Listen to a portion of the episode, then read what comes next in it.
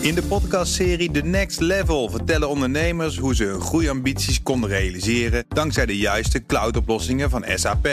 Wat waren de uitdagingen, de oplossingen en hoe ging de uiteindelijke implementatie? Benieuwd naar hun verhalen en hoe zij met behulp van SAP ook hun toekomstige ambities kunnen behalen? Luister de podcast The Next Level via de BNR-app of je favoriete podcast-app. Ben jij goed in techniek, cyber of ICT? Word onze burgercollega bij Defensie. En werk vanaf nu samen met militairen aan de veiligheid van Nederland. Maak jouw specialisme specialer. Ga naar werkenbijdefensie.nl. De column van Ben van der Burg.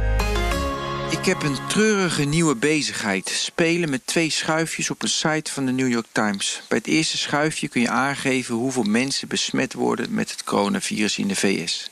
Met het tweede schuifje geef je aan welk percentage van die mensen komt te overlijden. Het RIVM gaf in Nederland aan dat de helft van de bevolking uiteindelijk besmet raakt. Het RIVM durft nog niets te zeggen over de dodelijkheid van het virus. De getallen wisselen. En als ik dan voor het gemak die schuifjes instel op 1% van de mensen die doodgaan en de 50% aanhoudt, dan sterven er dit jaar 1,6 miljoen Amerikanen aan het coronavirus. Meer dan aan hart, kanker en dementiepatiënten bij elkaar.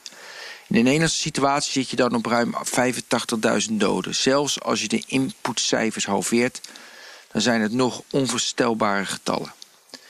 Dit soort getallen helpen de noodzaak van de coronamaatregelen ter harte te nemen, na te leven en wellicht te optimaliseren. Voor de optimalisatie kwam de Europese Commissie met het plan om de telecomdata op te vragen bij telecombedrijven, zodat ze inzicht krijgen hoe het coronavirus zich in Europa verspreidt. De privacy van klanten is, zegt Brussel, gegarandeerd, aangezien de Europese privacyregels strikt gehanteerd zullen blijven. Ik kreeg een screenshot geappt met een tweet van de Taiwanese Milo Xi, die in quarantaine zit. Ik parafraseer het bericht. De batterij van zijn telefoon was leeg om half acht in de ochtend. Vier overheidsinstanties hadden hem kwart over acht gebeld. Ik dacht nog wel op welke telefoon dan, maar goed. Op 18.20 uur 20 klopte de politie op zijn deur. Ze wilden weten of hij zich wel hield aan zijn huisarrest. Dat is heftig. Veel reacties. Aan de andere kant, Taiwan heeft het coronavirus vanaf de uitbraak in China onder controle. De winkels zijn open, kinderen gaan naar school, mensen kunnen naar hun werk. Als de Europese Commissie straks haar zin krijgt, dan krijgen we tafereelen zoals in Taiwan. Vele privacyvoorvechters ageerden ook tegen het plan telecomdata bij operators op te vragen.